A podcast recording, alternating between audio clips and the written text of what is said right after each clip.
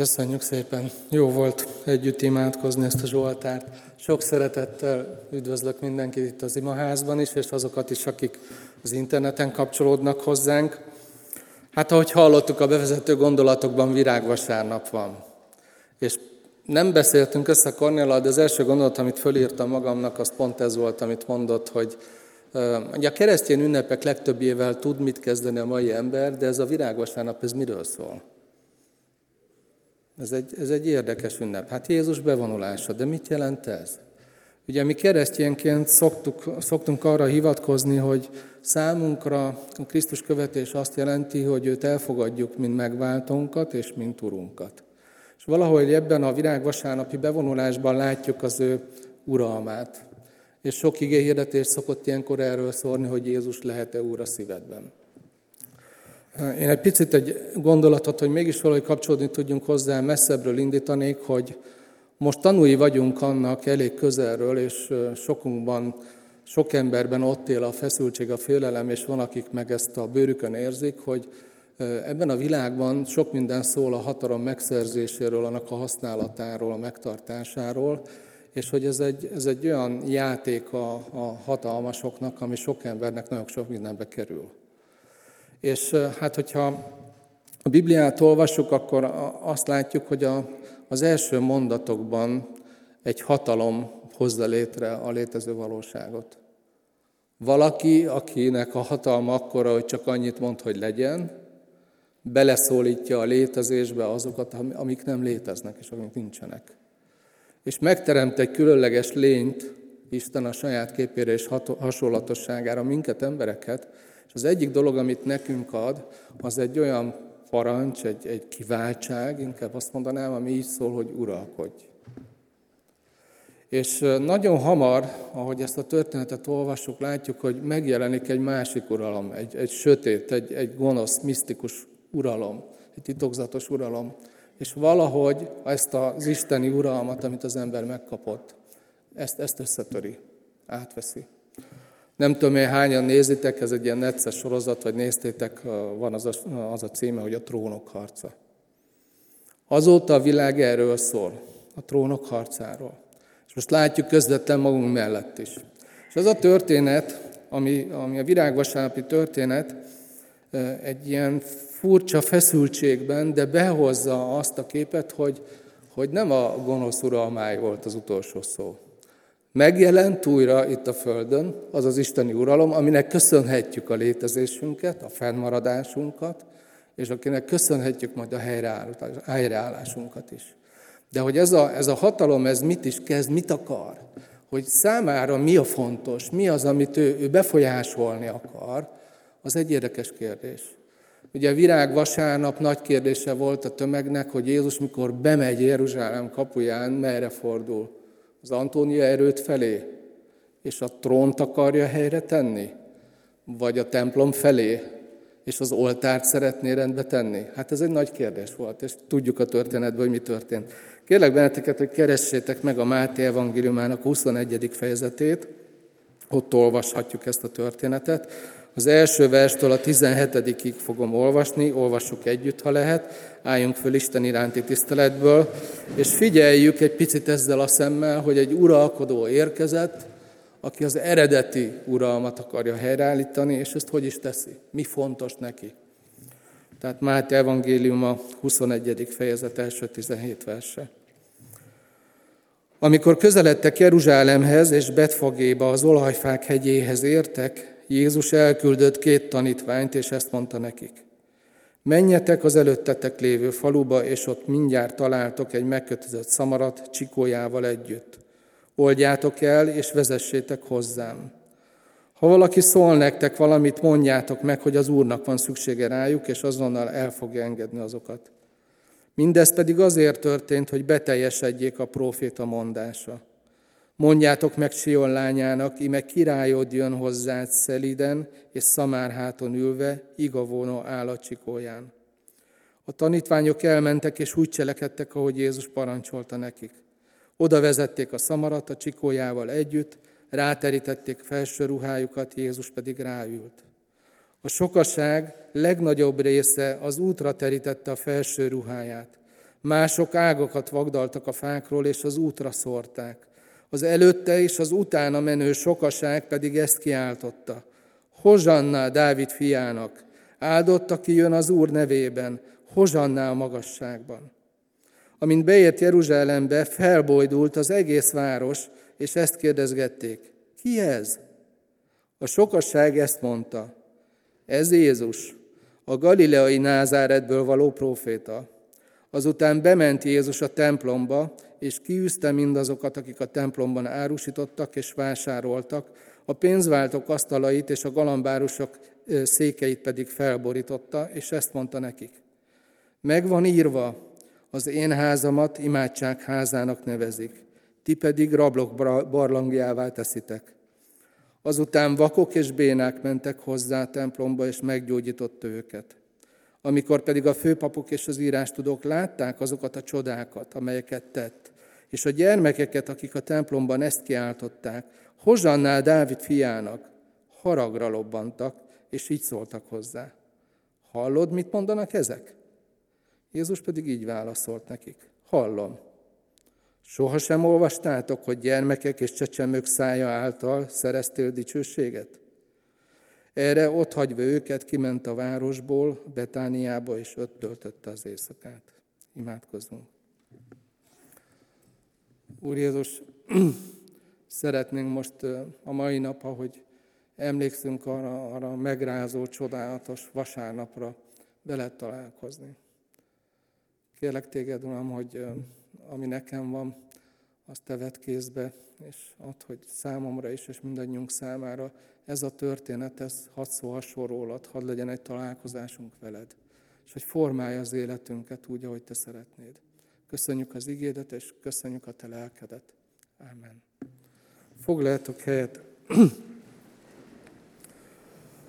Nagyon szeretném egy picit visszaadni ennek a fantasztikus napnak a milliójét, meg a, a, a, azt a hátteret, amit ez jelentett. Ez egy felkavaró, nagyon erős történet, és, vagy egy eseményről beszámoló. Azt mondhatnánk így mai kifejezésekkel, hogy ez egy ilyen spont, spontán kialakult tömegdemonstrációvá vált ez a nap.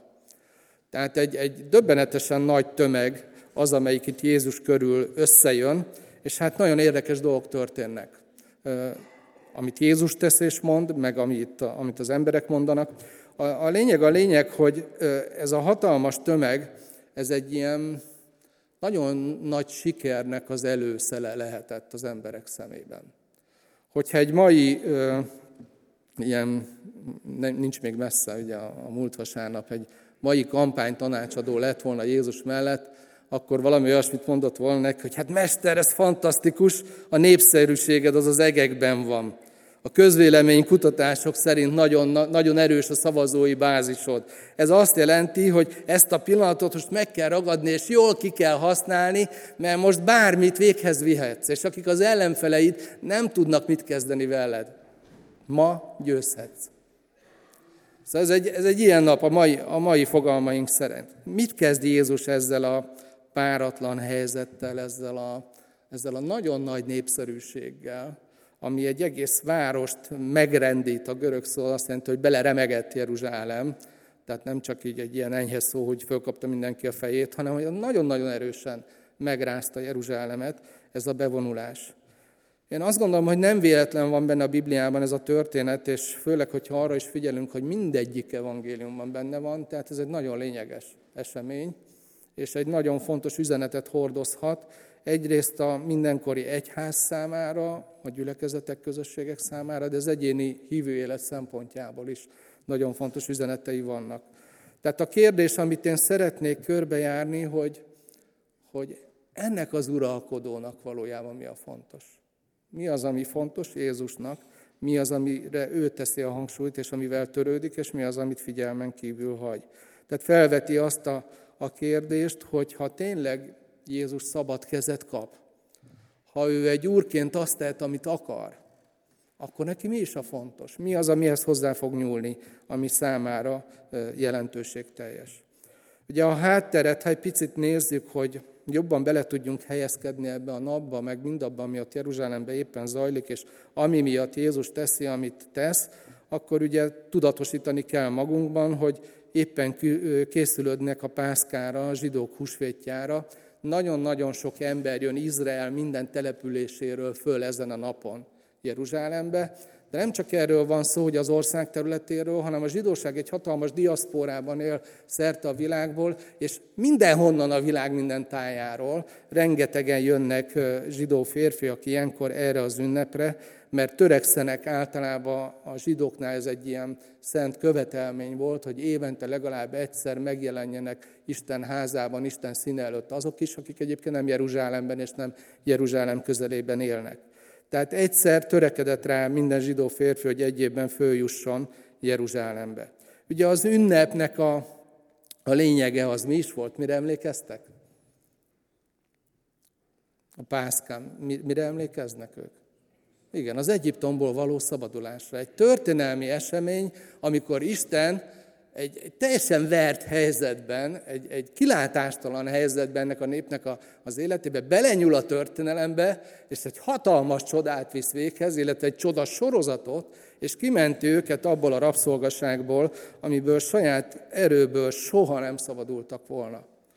Ez egy olyan ünnep volt, amit áthatott a nemzeti büszkeség, a jó érzés. Egy picit olyan volt, mint nekünk a, a március 15 Ugye, hogy a zsidó nép újra szép lesz, méltó régi nagy híréhez, amit rákentek a századok, lemossuk a gyalázatot, Izrael istenére esküszünk, esküszünk, rabok tovább nem leszünk. Ismerjük ugye ezt az életérzést. Pont ez volt bennük. Pontosan ez. És amikor megjelenik Jézus a tanítványaival, és kéri ezt a szamát csikót, ahogy Cornéles mondta, hogy mi talán nem értjük ezt annyira mai emberek, hogy ez nem egy ilyen másodlagos állat volt, ha nincs ló, a is jó, ugye nekünk van egy ilyen közmondásunk, hanem ez, ennek szimbolikus jelentősége volt, lóra akkor ült egy uralkodó, ha háború ment. Ha lóval vonult be egy városba, az azt jelenti, hogy leigázni jöttelek benneteket. Ha szamácsikóra ült, az a békének az állata volt, a, a nyugalom állapota volt, a biztonság állapota volt, akkor pedig közösséget vállalni jött. És hát itt Jézus fölül erre a csikóra többen érzékelik, hogy itt az akariási profécia teljesedik, talán fölébred a remény, ez a fajta nemzeti öntudat, a váradalom, mert hogy ugye most is leigázva él Izrael, mint hajdan Egyiptomban, most a római birodalom folytogatja őket, és elindul egyfajta suttogás a nép között, hogy na, talán most, most, most végre valaki kimondja, hogy ruszkik haza, és elkezdődhet valami új dolog végre újra dicső lesz ez a nép. Tehát ilyen hangulat volt bennük. Na most ez nem kis probléma volt azoknak, akik nem szerették volna ezt a típusú változást. Ugye ez egy kérdés, hogy Jézus ebben a változásban gondolkodott-e vagy sem, az kiderül. De ez nem kis probléma volt, mert ez tényleg hatalmas tömeget jelent. Van egy olyan forrásunk ebből a korból, egy római helytartó számolt össze, és ez fönnmaradt, hogy csak hogy kicsi képünk legyen, hogy ez, mennyi embert jelentett, hogy 250 ezer páska bárányt vágtak le azon a, abban az évben, amikor ő ezt a statisztikát készítette. Ha tudjuk azt, hogy ez körülbelül 10 ember fogyaszthatta el, akkor ez azt jelenti, hogy egy két és fél milliós tömeg zsúfolódott be Jeruzsálembe ilyenkor az ünnepre. És az azért érdekes, mert azt is tudhatjuk, hogy egyébként pedig olyan 30-35 ezer ember élt Jeruzsálemben normál körülmények között. Ez egy ilyen cirka 71-szeres többlet. Ez olyan, mintha mi azt mondanánk, hogy Budapesten nagyjából 1,7 millió ember él talán, mint hogyha március 15-ére 124 millió ember jönne össze. Mi lenne itt őrület, ugye? Közlekedés meghalna meg egy csomó minden. Tehát egy, egy borzasztóan megtelt, zsúfolásig megtelt város, és mindenki azért van itt, mert ez a nemzeti büszkeség hatja át, emlékszik arra a csodasorozatra, amikor Izrael visszakapta a szabadságát, és ott ég a szívükben ez a tűz és a vágy, hogy ez újra megtörténjen. És akkor megjelenik Jézus, akiről sokan sok mindent hallottak, és valahogy úgy felsejlett bennük, hogy lehet, hogy ő az. Lehet, hogy ő az. Ugyanis amit itt mondanak, mit is mondanak, ahogy üdvözlik őt, hogy üdvözlégy, ugye Hozsanna Dávid, király, a Dávid fiának. Ez egy messiási cím volt. Tehát ezt ők a, a Izraelben a Dávid fia megszólítás, ez a messiásnak járt. Tehát fölébredt ez a politikai messiási váradalom ebben a népben, és azt gondolták, hogy most egy fantasztikus nappal elindul valami, ami megváltoztatja ennek a népnek a, a történetét. De a helyzet az az, hogy Jézus nem az Antónia erőt felé fordult. Nem a trónt akarta rendbe tenni. Nem a trónról akart leszedni valakit és a helyére ülni. Merre fordult? A templom felé fordult. Úgy gondolta, hogy neki az oltárral van gondja. Neki az oltárral van dolga, és hogy ott kell valaminek megtörténni az oltár körül. És hát bemegy a templomba, és hát teszi, amit tesz. És hogy, hogy miért is volt ott ez a sok minden a templomban. Egy picit gondolkodjunk ezen is. Ugye ennek az ünnepnek a, a szertartásához hozzátartozott a páska bárány levágása, de mivel sokan jöttek fel évente egyszer, a bűnért való engesztelő áldozatot is ilyenkor szokták bemutatni. Ez nagyon-nagyon sok állatra volt szükség. Ráadásul nem is akármilyenre, olyanra, amit bevizsgáltak. És hát ugye ezt valahol ott kell tartani a templom környékén, mert nem volt elvárható, hogy mindenféle távol lévő városból, vagy akár a diaszporából, vagy pórázon vezesse mindenki a saját áldozati bárányát, ugye ez nem életszerű. Tehát fölmentek, ott megvették, és akkor akár a pászkabáránynak az elfogyasztására, akár az áldozatra megvásárolták azt. Tehát szükség volt ezekre az állatokra. Mi következik ebből? Hát, hogy biztosítani kell méghozzá sokat, de hát ahhoz meg hely kell. Na, hol tartották ezeket az állatokat? Ugye itt azt olvassuk, hogy a templomban, de hogyha ezt egy kicsit jobban meggondoljuk, és mögé nézünk, akkor azt láthatjuk, hogy hát nem a szentélyben, nem is az udvarban, hanem a pogányok udvarában helyezték ezt el. Tehát ott voltak az áldozati állatok, ment a biznisz, a pogányoknak kicsit kevesebb hely jutott. Aztán a másik ilyen, amit tudunk, hogy Isten szociálisan érzékeny Isten. Lehetővé tette a Tórában azt, hogy aki olyan szegény, hogy nem tud egy áldozati bárányt megvásárolni, az nyugodtan vehet egy galambot. Mert neki nem az összeg nagysága számít, hanem a szívnek a szándéka. Hogy valaki elfogadja, hogy erre az áldozatra szükség van a bűnbocsánatért. És azért lehetővé tette a törvény az, hogy egy szegény ember akár egy galambot is vásárolhat. Ezért látjuk ott a galambárusokat, ugyan emiatt. Sokan ott voltak, szegények is, fölmehettek, és úgymond átélhették ezt a, a, a szabadulást a bűneiktől ezen az áldozaton keresztül, de szintén ott árusították ezeket a galambokat. Aztán amit még tudhatunk, miért voltak ott a pénzváltók? Ugye tudjuk azt, hogy mivel egyszer mentek föl az emberek erre a nagy ünnepre, nagyon sokan, ekkor teljesítették azt a kötelezettségüket, hogy a 20 évestől fölfelé minden férfi megfizette ezt a templom fenntartói hozzájárulást, vagy ma ezt hogy is hívják, egyház fenntartói hozzájárulást, egy évben egyszer kifizették. Ez óhéber pénzben, vagy hát az Izraelnek a szent pénzében félsékel volt, viszont ezt nem lehetett megfizetni pogány pénzben. Tehát az akkor forgalomban lévő devizákba, valutákba nem lehetett gondolkodni, mert a legtöbb ilyen pénzérmény rajta volt annak az uralkodónak a jelképe, amilyen országból jött valaki azzal a pénzzel, és általában a korszokásának megfelelően úgy ábrázolták ezt az uralkodót, mint hogyha egy ilyen isteni dicsőségben lenne benne. Tehát ez egy, ez egy rendes zsidó hívő embernek, ez mi volt?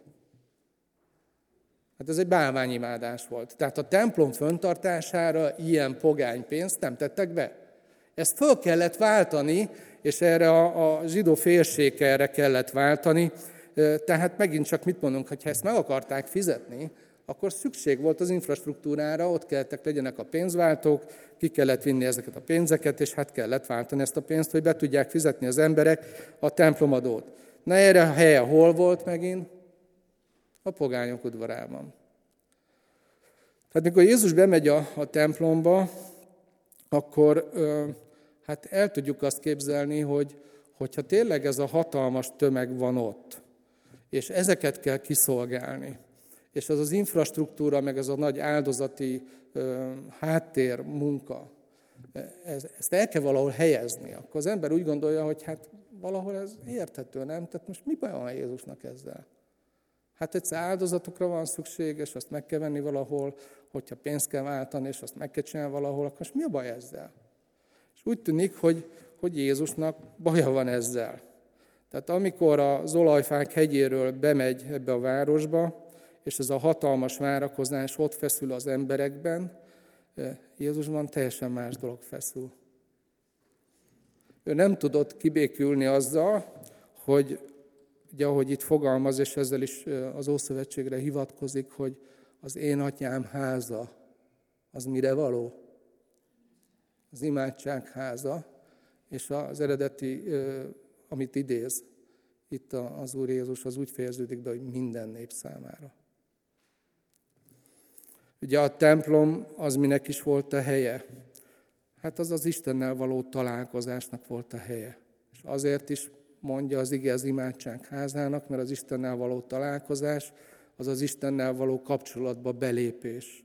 Amikor az ember kapcsolatba lép Istennel, és elindul egy párbeszéd Isten és ember között, azt a Biblia imádságnak hívja. Nem a műfajt, hanem azt, ami történik, azt az interakciót, ami az Isten és az ember között történik.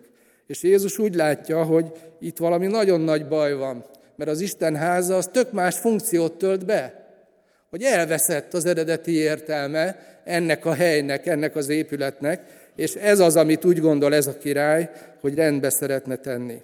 És hát döbbenetes esemény sorozat veszi a kezdetét, ugye Jézus ostort készít, korbácsot készít kötélből, összedönt mindenféle karámot, meg széttöri a galambárusoknak a ketreceit, a galambokat szétnekel, és fölborítja a pénzváltók asztalát, gurulnak szét a, a pénz mindenfelé, hát gondoljátok-e, mi lehetett ott.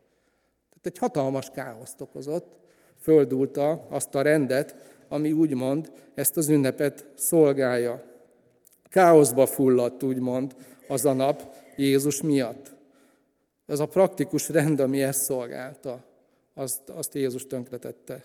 Ugye az Ézsaiás 56 hétre és Jeremiás 7.11-re hivatkozva teszi ezt. Ez egy elég megdöbbentő viselkedés Jézustól. Azt kell, hogy mondjam, hogy az ilyen egyháziasított, megszelidített, betört Jézus képpel, ez nem nagyon van összhangban. Tehát ahogy általában a vallásos emberek Jézusról gondolkodni szeretnek, és amilyen képet ápolnak a szívükben őróla, az azért nem ez. Az nem ez a férfi, aki bemegy és borogat. Nem az a férfi, aki bemegy és földújja azt a rendet, ami kiszolgálja a vallásos életnek a, a, a, a, az olajozott működését. Megdöbbentően viselkedik Jézus, és megdöbbentő kemény szavakat használ. És hát ennek oka van.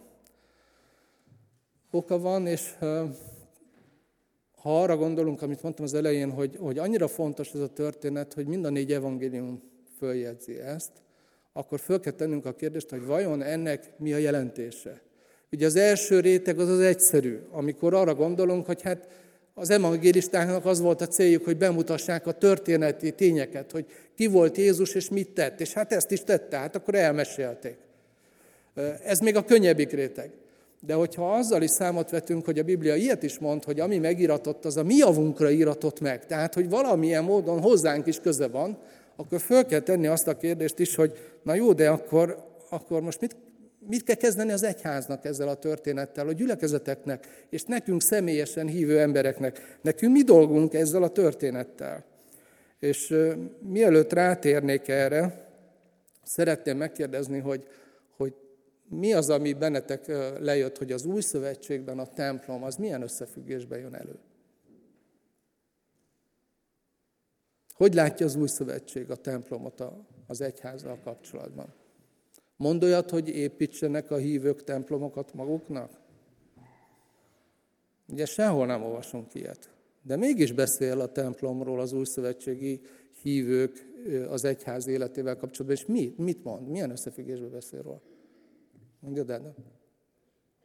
Aha, tehát egyrészt ott van a személyes életünknek a kontextusa, hogy a, a mi testünk a Szentlélek temploma, vagyis az Isten jelenlétének a helye, én magam vagyok. Ugye az Ószövetségnek a koncepciója az volt, hogy ha te találkozni akarsz Istennel, akkor gyere Jeruzsálembe, ott van egyetlen egy pont, ahol te az élő Istennel találkozhatsz. És az Abcselben például az etióp komornyiknak a, a története még ebben a koncepcióban mozog. Az új szövetség meg azt mondja, hogy Isten koncepciót váltott, és azt mondja, hogy ahelyett, hogy az emberek jönnének a templomba, ő viszi a templomokat az emberek közé. Tehát Isten megváltoztatta az elképzelését, és minden hívő ember, amikor kimegyünk az életünknek a szintereire, akkor ott az Istennel való találkozás helyszíne jelenik meg, idézőjelben a helyszín. Tehát, hogyha mi Isten gyermekeként ott vagyunk valahol, az úgy funkcionál, mint a templom valamikor az Ószövetségben. A második jelentési réteg az micsoda az új szövetségben a templommal kapcsolatban. Tehát ez volt a személyes, a másik ugye a közösségi, azt mondja, hogy belőlünk épül föl egy lelki, szellemi, spirituális közösség, ami szintén templom. Ami szintén arról szól, hogy ott van Isten, és ott lehet Istennel találkozni. Tehát, hogyha ha egy picit azt mondjuk, hogy az is számít, nem csak az, hogy akkor és ott Jeruzsálemben mi történt, hanem valószínű a Szentléleknek célja volt azzal, hogy ez a történet négyszer bekerült a Bibliánkba, mindegyik evangéliumba. És tudjuk azt, hogy egyrészt én vagyok a templom, másrészt mi vagyunk a templom, akkor ez a történet a templom tisztításnak, a megtisztításnak a története mit mond? Mit üzen ma nekünk? És hát így szeretném, ha egy kicsit ezen gondolkodnánk, hogy mi volt a problémája Jézusnak ebben a helyzetben. És hát az elején azt akarom mondani, hogy mi nem volt a problémája, hogy ne értsük ezt félre, hogy miért maradt ránk ez a történet. Ugye egyrészt nem okozott Jézusnak az problémát, hogy, hogy törekedtek Izraelben kiszűrni például ezt a bálvány részt, hogy, hogy pénzt váltottak annak érdekében, hogy a szent pénzzel fizessék az adót. Soha ezzel baja nem volt, még ő is fizetett egyszer, mikor számon kérték rajta. Az se volt problémája, hogy áldozatokat mutatnak be az emberek a bűneiért, mert még ugye ő jött ezt leváltani, ezt a rendszert, de még pár nap elválasztja ezt az áldozatot. Nem ez volt a baja. Mi volt a baja? Az volt a baja, amit mondtam, hogy, hogy Izrael, ahogy ezt az egész ünnepet elkezdte gyakorolni, valami olyan mély változás történt a szívében, ami, ami felháborító volt Istennek. Ugye tudjuk, hogy Jézus az atyától jön, és azzal a mennyei nézőponttal nézi a világ dolgait, amivel az ember nem tud látni. És ő itt most lát valamit. És úgy gondolja, hogy ez így nem maradhat. És akkor, hogyha így tovább megyünk, tehát ha nem az volt a baj, hogy áldozatokat mutattak be, nem az volt a baj, hogy megfizették a templomnak a, a fenntartására azt a járulékot, akkor mi, mi okozott gondot Jézusnak? Én csak három dolgot akarok így kiemelni, de érdemes ezen gondolkodni, mert nagyon sok érdekes részlet van ebben a történetben, meg sok rétege van. De hadd kezdjem azzal, hogy az első, ami problémát okozott neki, az a céltévesztés volt. Ugye ezt hívja úgy a Biblia, hogy bűn. Céltévesztés. Mi volt itt a cél eltévesztése? Amit mond Jézus világossá teszi. Mert megvan írva, az én házamat az imádság házának nevezik, ti pedig rablók barlangjává teszitek.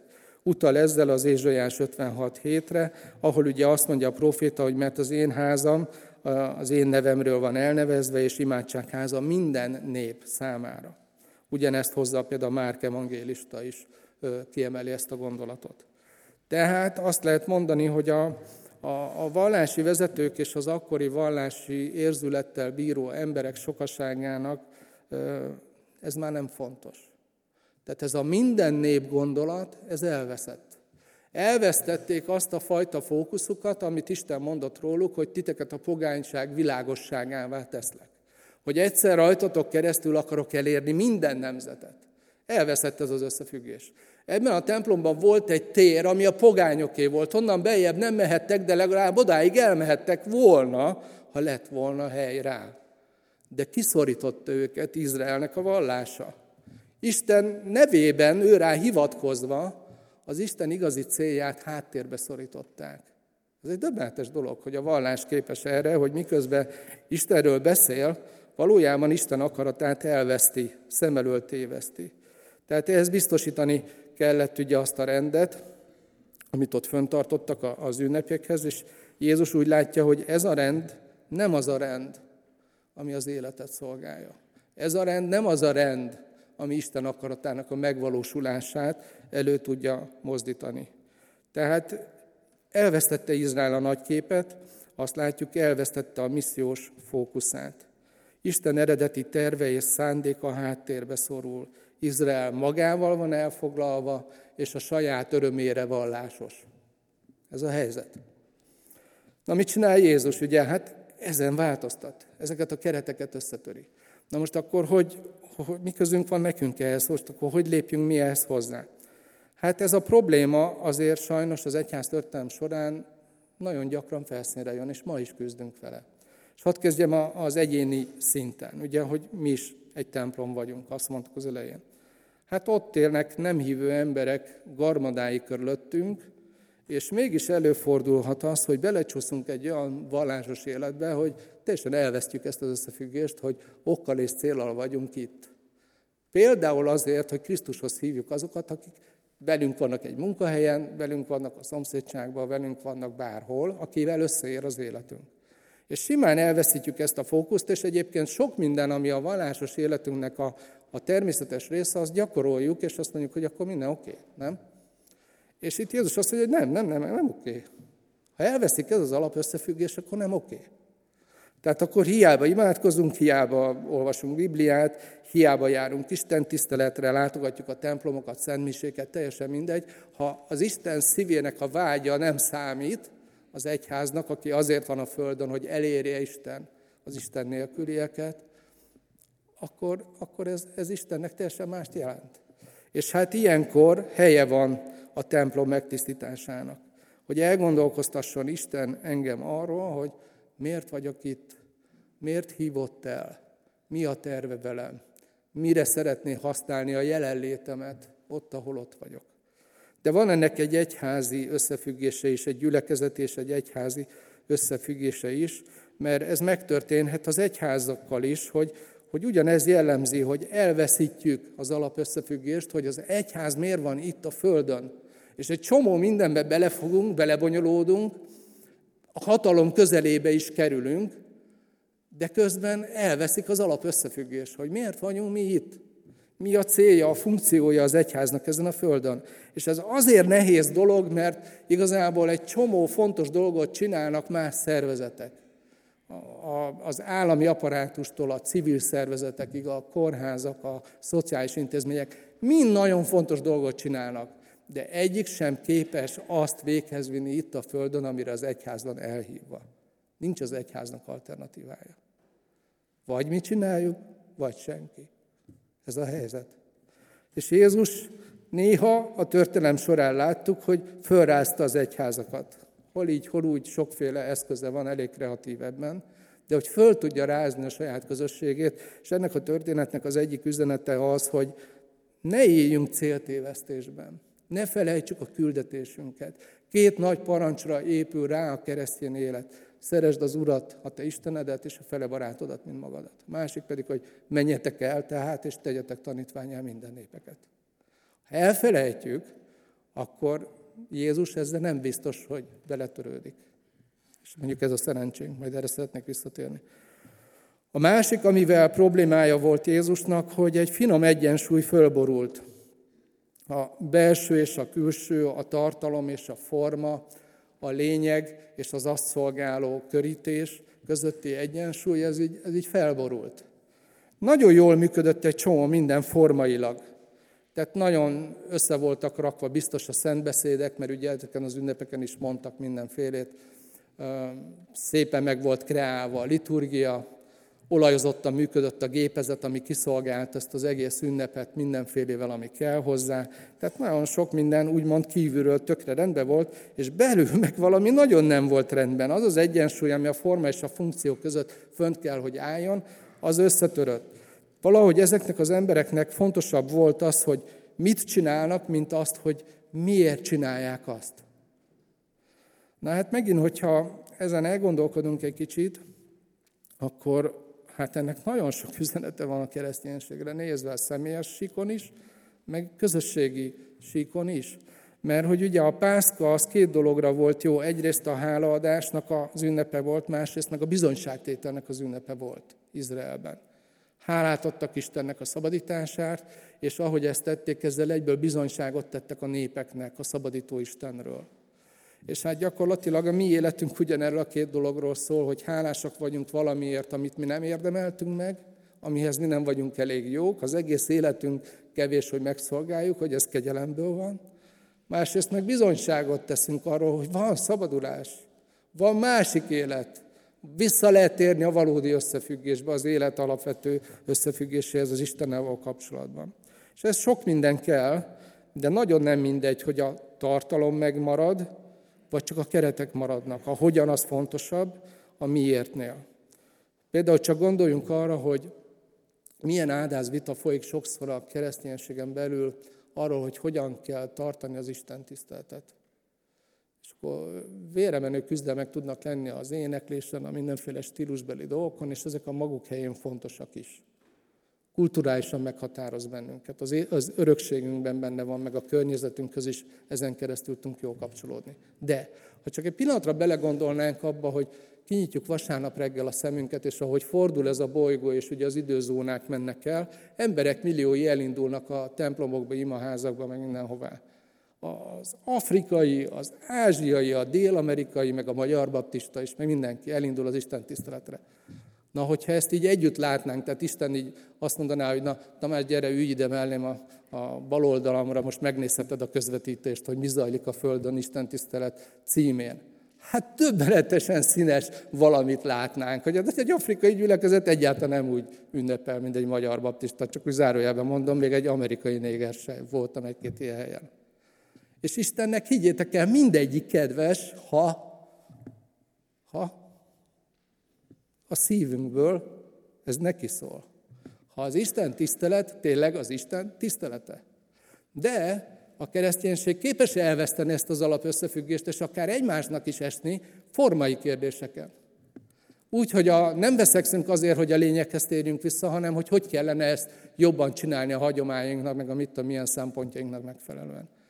És ez a legkisebb probléma, amit mondhatok, csak jól példázza ezt, hogy amit Izraelben is megtörtént, hogy formailag teljesen rendben volt minden Jeruzsálemben és a templomban, de tartalmilag valami nagyon komoly probléma, egy nagy tragédia történt. Kikerült Isten a középpontból, és valami más került oda. Ez a harmadik problémához átvezet, hogy mi is került oda. Ugye a harmadik probléma az, amit Jézus így fogalmaz meg, hogy ez az imádságháza, ti pedig rablók barlangjává tettétek. Hú, ez, ez egy nagyon erős, nagyon erős mondat. Ugye meg is tudjuk érteni, hogy miért akadtak ki annyira a vallási vezetők, hiszen mégis ez róluk szólt. Ugye mondtam nektek, hogy, hogy nagyon komoly apparátus dolgozott az ünnep miatt. És hát az a helyzet, hogy a, tudjuk azt is a korabeli forrásokból, hogy egy bevizsgált állat, legyen az bárány vagy galamb, az húszszor drágább volt a templomban, mint bárhol máshol, ahol megvehették volna. Miért? Mert hogy a bevizsgálás megtörtént, és ezek az áldozatra alkalmas állatnak lettek nyilvánítva. És hát ehhez egy olyan komoly spirituális szakértelem kellett, hogy ezt egy egyszerű ember nem tudtám elvégezni, és ezt meg kellett fizetni ezt a tudást. Hogy valaki azt képes volt bevizsgálni, hogy eldöntse, hogy vak vagy nem vak, sánta vagy nem sánta, egészséges vagy nem egészséges. Ezért húszszoros felárat kellett fizetni. Gondoljátok bele, hogy a galambot azért adta Isten áldozati alternatívának, hogy egy szegény ember is tudjon a bűneiért, ha szíve erre indította áldozatot bemutatni, és az engesztelésen megnyugodni. És azért húszszor annyit kellett fizetnie Jeruzsálemben. A pénzváltásnál meg egyharmad, kétharmad volt az arány, tehát az az érték, amit beváltottak a félséggel, az kétharmad volt, és egyharmad volt a tranzakciós felár. Az a fajta, mi ez, kezelési költség, amit rátettek. És mit gondoltok, hogy mindennek a bevétele hova ment? Mit gondoltok, hova ment? A főpaphoz és a családjához. Minden alkalmazott megkapta a bérét, de ez egy iszonyat nagy bevétel volt évről évre rendszeresen. Nagyon nagy bevétel volt évről évre rendszeresen. Tehát amikor Jézus ilyet mond, hogy valakiket, akik elvileg a feladatuk az volt, hogy Isten és az ember között segítsenek a kapcsolat gyógyításában, a helyreállításában. Erre Jézus azt mondja, hogy ti rablókká lettetek. Valamikor papok voltatok, de most rablók vagytok. Ez nagyon kemény vélemény. Ez egy nagyon kemény vélemény, illetve több annál. Ez ugye ez egy a valóságnak a kimondása az Úr Jézus részéről. Na most, hogyha ezzel akarunk mit kezdeni, akkor megint csak ez egy nagyon fontos kérdés, hogy az üzlet és a hit, a pénz és a, a vallás, hogy ez milyen kapcsolatban áll, és hogy hol húzhat ez félre bennünket. Csak egy-egy példát hadd mondjak. Személyes élet sikján létezik az a jóléti evangélium, aminek az üzenete, a, a lényege az az, hogy ha te hiszel Istenbe, főleg úgy, ahogy én azt tanítom neked, és ezt nekem megfizeted rendesen, akkor te is egy gazdag ember lehetsz. Hogy a hit arra való, hogy valaki itt a Földön egyre gazdagabb legyen, és egyre jobb életszínvonalra jusson el. A jóléti evangélium. Miközben azt mondja a Biblia arról, akit mi elvileg keresztényként követünk, hogy gazdag lévén, gazdag lévén még gazdagabbá lett? Tehát a következő évi farblistán még egyet följebb lépett? Nem, ugye azt mondja, hogy gazdag lévén szegényé lett. Hogy ti meggazdagodjatok. Vagy amit mond a Filippi levél, hogy, hogy megüresítette önmagát. A dicsőséget, gazdagságot, ami az övé volt a mennybe, letette azért, hogy hozzánk hasonló emberré legyen. Miközben erre valakire hivatkozunk Jézusra, hogy őt követjük, vannak, akik azt hiszik, hogy a, a keresztény hit az a bizniszről szól, hogy Isten azért csinál mindent, hogy én gazdagabb legyek. Tehát a pénz és a hitnek az összefüggése a személyes élet szintjén nagyon sok emberben ott dolgozik. És Jézus nem hiszem, hogy ebbe beletörődik. Nem ezért jött ő, nem ezért szenvedett, halt meg és támad fel, hogy még gazdagabbak legyünk. Ezzel nem azt mondom, hogy baj, hogyha az ember tud pénzt keresni. Csak hogy az Istennel való kapcsolatunknak nem ez a centruma. Nem ez a centruma. Közösségi összefüggés. Az egyházat is át tudja járni ez a fajta szemlélet. Egyszerűen csapdába kerülhet, hogyha közel kerül a hatalomhoz, ahol a pénzt osztják. Magyar valóság. Nem én mondom, egy püspök úr mondta nem olyan rég, hogy vicces az, hogy miközben annyi pénzt kap az egyház, amit még nem is kér, és újítja föl a templomait, a templomok meg kiürülnek. Rendben van ez így? Nem lehet, hogy jobb lenne kevesebb pénz és több szolgálat? Hitelesebb szolgálat?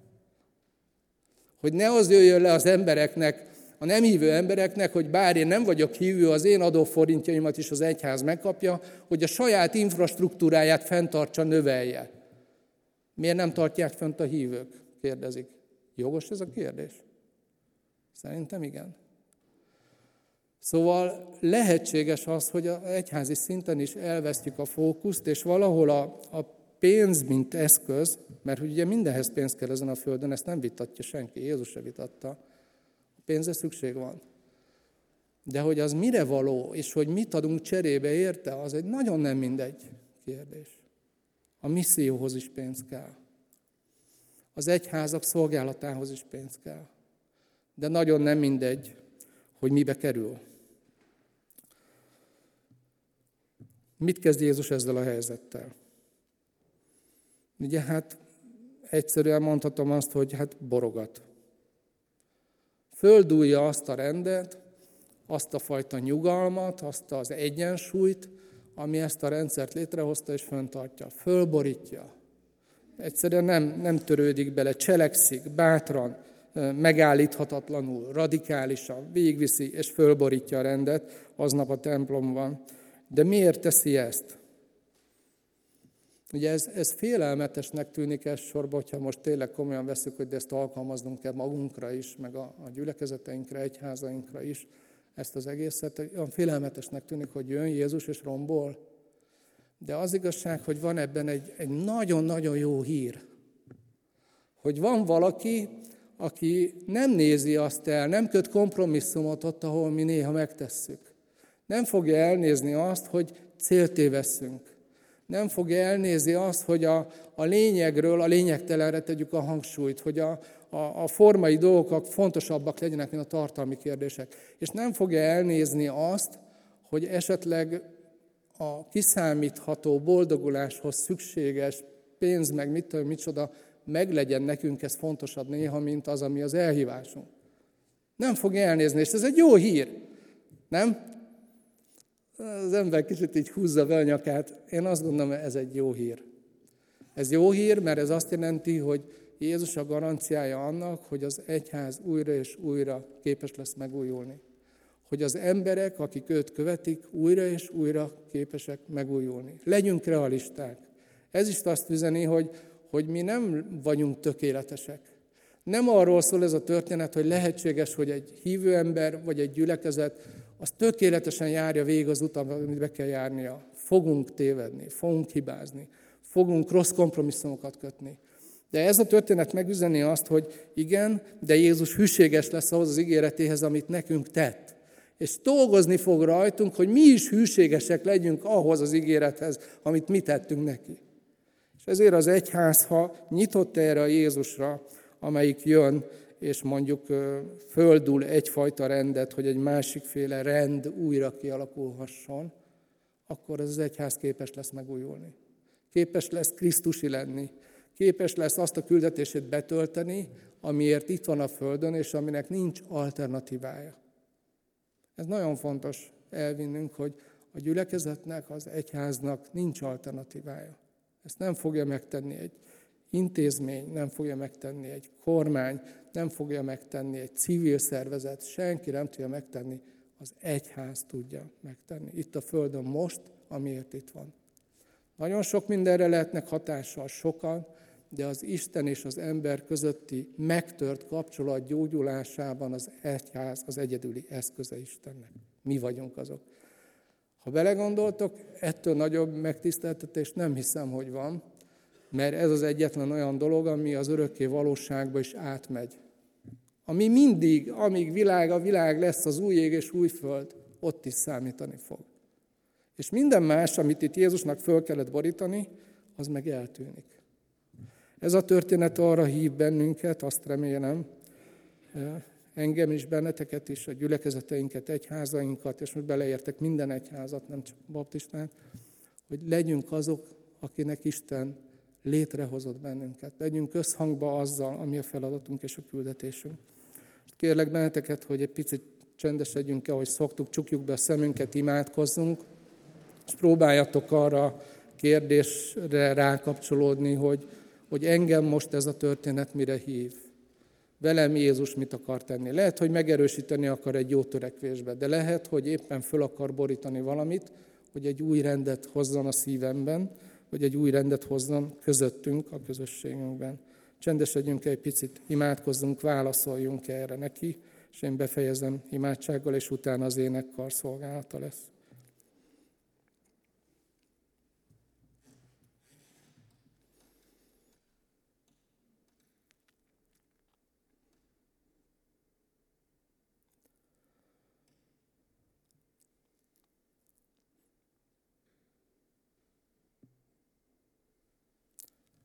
Úr Jézus, én szeretném megköszönni neked azt, hogy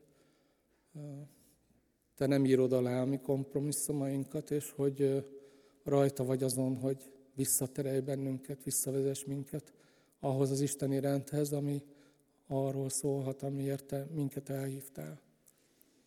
És szeretném megköszönni azt is, hogy a történet folytatásából tudhatjuk azt, hogy ennek a rendrakásnak ára volt és hogy pár nap múlva te ezért a keresztre mentél. És most szeretnék imádkozni azokért, akik, akiknek talán először kell meghozni azt a döntést, hogy hagyják azt a jól bevált rendszert az életünkben megváltoztatni, amit kialakítottak, annak érdekében, hogy az a béke, az a rend, az a sálom helyreálljon, amiért te jöttél, hogy megszülessen bennünk újra, az Istennel való kapcsolatunk rendben legyen. De imádkozom, Uram, magamért és a testvéreimért, hogy segíts nekünk újra és újra engedni neked. Megengedni, hogy visszaterelj bennünket a, a valódi célhoz, amiért itt tartasz minket a Földön. És imádkozom a gyülekezetünkért, a gyülekezeteinkért, az egyházainkért, bárhol a világon, hogy, hogy ha kell, akkor tedd ezt, amit tettél ott akkor Jeruzsálemben hogy összhangban legyünk azzal az önmagunkkal, ami rólad szól, hogy te itt élsz bennünk, és hogy te használni akarsz bennünket most még ebben az ügytörténeti korszakban, hogy amíg lehet, addig lehessünk a te eszközeid tényleg. És köszönjük, hogy, hogy ez a te kegyelmed, az, amit a kereszten véghez vittél, azon alapul. Amen.